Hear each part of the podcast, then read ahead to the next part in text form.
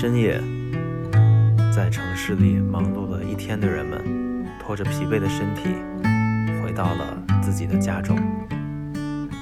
而我一天中最忙的时候才刚刚开始。大家好，这里是夜路设计师。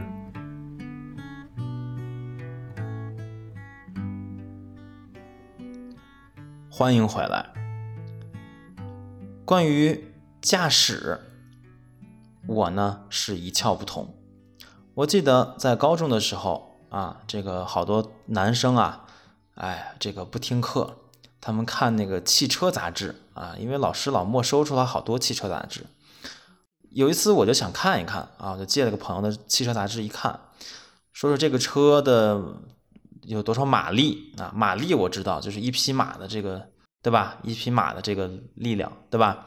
啊，多少马力啊？然后这个能跑多少公里啊？然后它这个发动机是怎样的？好没意思呀！啊，当时我真的是对车不感兴趣，对鞋啊，那会儿不是有这个杂志 Snaker 吗？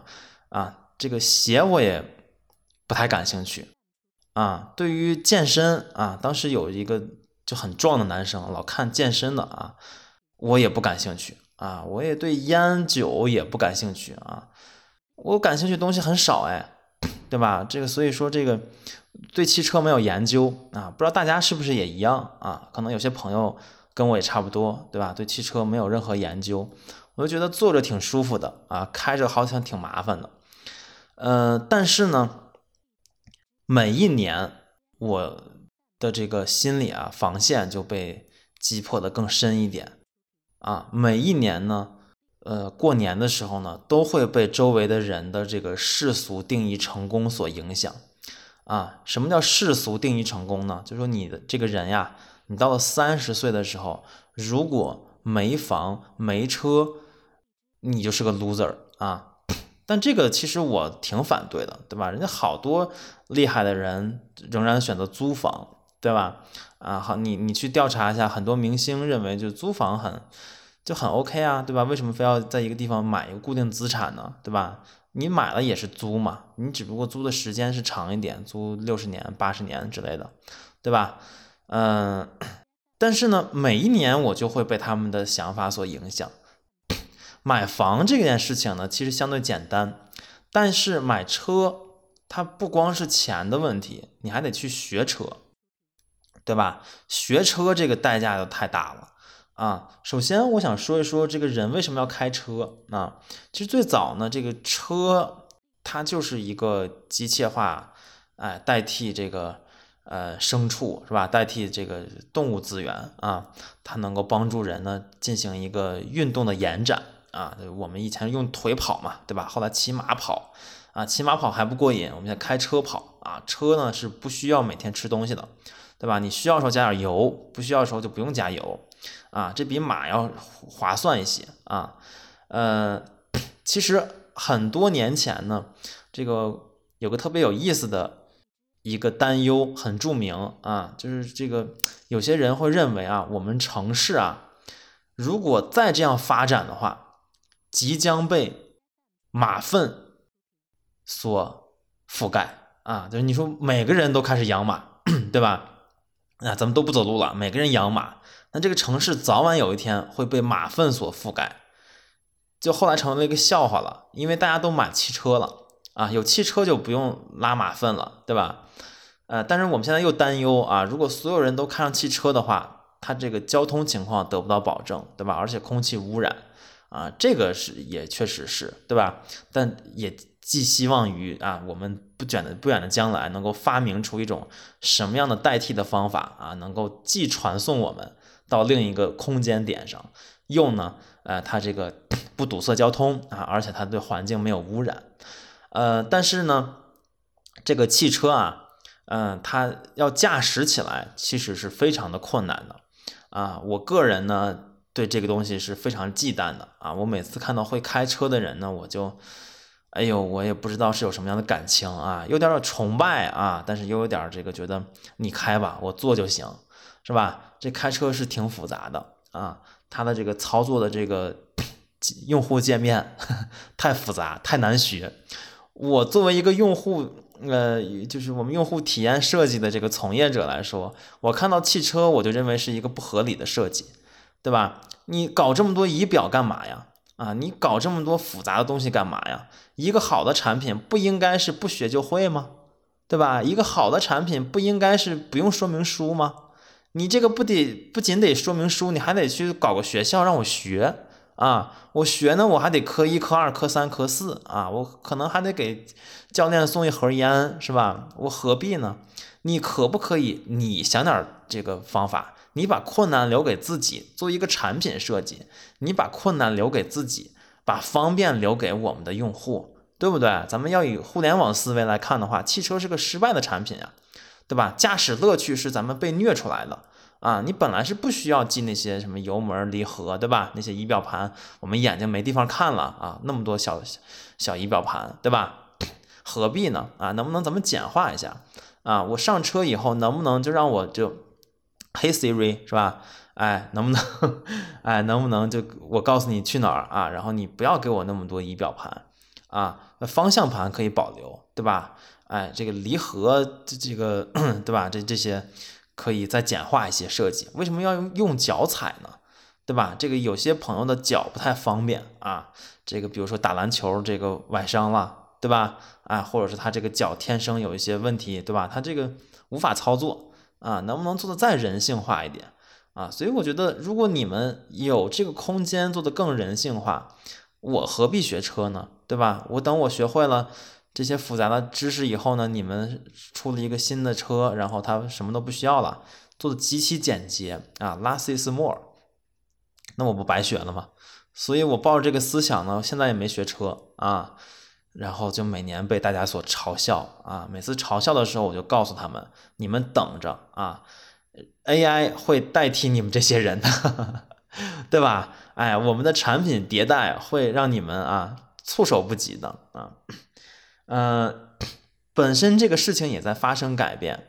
呃，大家都知道，现在如果我们要去哪儿的话啊，这个一般的家里人开车的话，都会打开某某地图跟某某地图，对吧？没有人，除非特别老的司机，老司机啊，他会凭着自己的概念啊，这个是什么路，这是什么路。一般呢，我们都会装一个郭德纲或者林志玲的语音导航啊，前方道路左转，是吧？你跟着他走啊，这个已经是科技在改变驾驶了啊，你你你这个大脑不用记那么多路了。我就告诉你，你现在要这个拐到左边，拐到右边就行了。那么我记得在《未来简史》里啊，那以色列那个作家写的那本书，他讲了一个故事。他说有一个日本人呢，把车开海里了啊，把他捞出来以后呢，说你怎么把车开海里了呀？他说呢，导航让我往前开。对吧？这个也太可怕了啊！就是说，驾驶它有一个非常复杂的点，就是说我们，嗯、呃，不仅要让这个我们信任电脑啊、计算机，我们仍然还要留一把这个自卫的宝剑啊，不然的话呢，如果我们一味的相信计算机的话，因为汽车是与生命联系的很紧密的东西，它很容易出问题，对吧？啊，包括现在的自动驾驶也有很多的问题啊。自动驾驶大家认为现在发展的阶段怎么样了呢？其实已经很不错了，对吧？啊，比如说这个百度无人驾驶汽车在五环被贴了一张罚单啊，再比如说 Uber 啊，之前投入了很多的钱去研究无人驾驶啊，嗯、啊，再比如说谷歌的这个无人驾驶技术的这个汽车的研发有很多。那无人驾驶其实里面有一个伦理的问题，就如果这个车呢，现在就是这个呃制制动失灵了啊，它停不下来了，它现在呢，呃有一个选择啊，在 A I 里让它选择啊，它呢是保护驾驶者，还是呢呃对面有个小朋友啊，如果撞上小朋友的话，能保护保护驾驶者，还是还是呢要保护这个这个人群啊，所以这个很难搞啊。你如果说你是我的 A I 你是我汽车，但是呢，你为了保护更多的人类，你把我牺牲了，你说这个事儿怎么算啊？再比如说呢，就是说这个，呃，是选择相信人类多一点呢，还是想相信这个 A I 多一点？这都很麻烦，对吧？如果想选择相信 A I 的话呢，就是说明我们的命运不掌握在自己手里了，这也是很可怕的，对吧？所以一般来说呢，现在是，嗯，就自动驾驶啊，作为一个方案，你随时可以用你的手动驾驶去，呃，叫什么 overwrite 这个 authority 啊，就是你可以重写这个权限啊，你是最高权限，你可以想改改的时候就改，对吧？不改的时候你就让它开。呃，所以这个汽车是很有意思的，它发展的也很快啊。呃，每年迭代都很快，比如说新能源汽车呀，对吧？人这个呃有有智能的这个汽车呀，对吧？这个呃 A I 自动去驾驶啊，自动驾驶的技术等等的这个技术都非常的先进了，包括马上来的 五 G 时代，那这个汽车可能它这个更加的呃不依靠人类了，对吧？它因为 五 G 网速快了，对吧？它可以直接调用这个中央的数据。哎，这个中央有服务器啊，来下发，那我每个汽车去进行调度，这样的话就更科学了，是吧？呃，所以说我对这个汽车的发展非常乐观啊，我更不想学车了，对吧？学车的话，这个科一看书啊，科二这个倒车入库啊，这跟我有什么关系嘛，对吧？我认为这个技能我自己可以退化了。如果大家很喜欢开车的朋友，那你们就去开，你们就去倒车。我们这些不太喜欢开车的朋友呢，我们让机器人代替就可以了，对吧？所以在长期的角度来说，我认为自动驾驶是靠谱的，呵呵，对吧？其实我是为自己这个不想学车找个借口啊。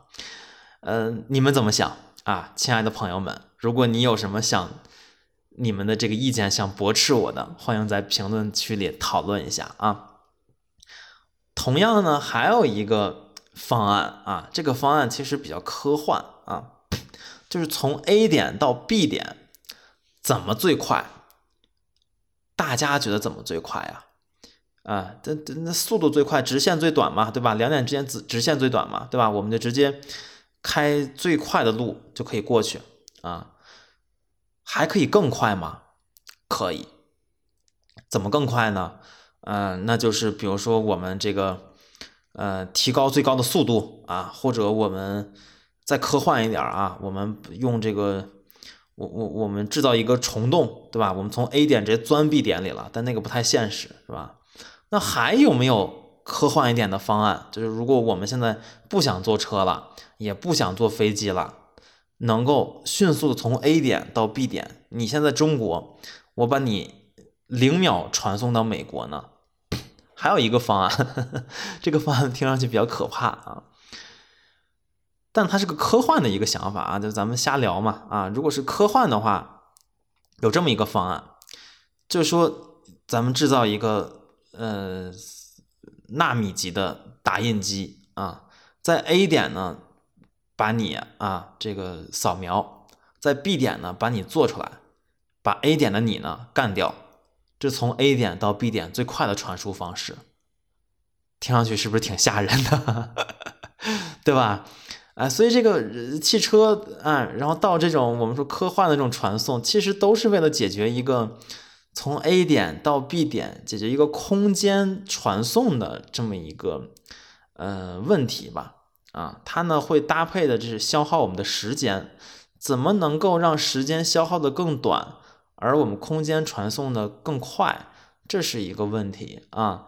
那如果不用这个我说那那么可怕的这个方案呢，也不用汽车呢，可能就是这个飞机了。因为从 A 点到 B 点的平面上来说呢，它是没有什么太多的方案不堵车了，对吧？如果我们立体交通呢，比如说地下我们跑地铁啊，头上如果再飞点飞机不就更好了吗？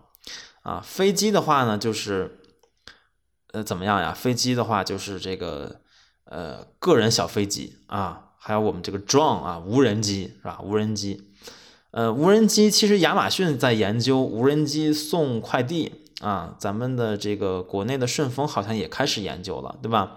无人机派送快递啊，就比如说你订个衣服啊，它这个瞅准了你们家在哪儿，唰就扔过来了。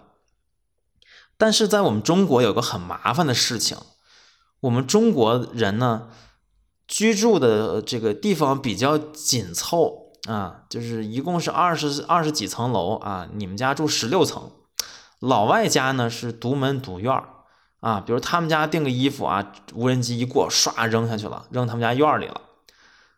咱们这个东西这这怎么搞，对吧？那得精确制导一个导弹给你怼家里，对吧？所以这个很麻烦啊，对吧？这个咱们这个很麻烦啊，呃，所以说还是得辛苦快递小哥啊。但如果运人的话可以吗？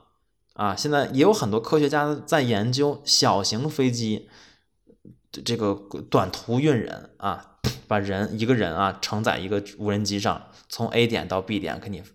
给你飞过去，对吧？还有没有什么方法可以快速的让我们从 A 点到 B 点，从家到上班的地方呢？也有啊，还有的科学家呢想到这么一个方案啊，就是咱们把自己家别做成这么大一个家了，两室一厅、三室一厅的，咱们做个胶囊啊，咱们这胶囊呢，哎，每天呢，哎，咱们开一个大铲车啊，巨型铲车啊。把你们家呢从这个北京第三区啊给你哐哐装进去，你在家里是没有感觉的啊，然后呢唰给你开到公司，然后把你这个箱子跟别人集装箱咔咔一连，门一开，哎，到公司了啊，哎，跟公司人开会啊，一起工作喝茶聊天聚会啊，下班了，咵把你盒子再运回你的这个地方啊，然后你说我想见那个朋友啊，咱们找这个铲车啊，把你们家跟你朋友家咔对接，你们俩就玩啊，说这个嗨太开心了啊，行了我要回家了，拜拜。铲车把你们俩分开放在不同的地方去啊，所以这这个这也是比较科幻了，是吧？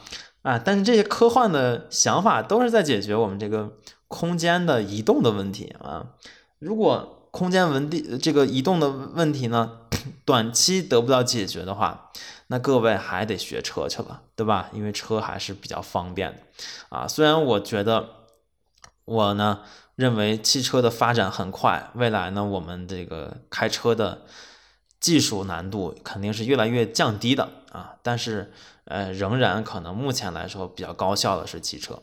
好，这期就跟大家聊到这里啦，我们下期再见。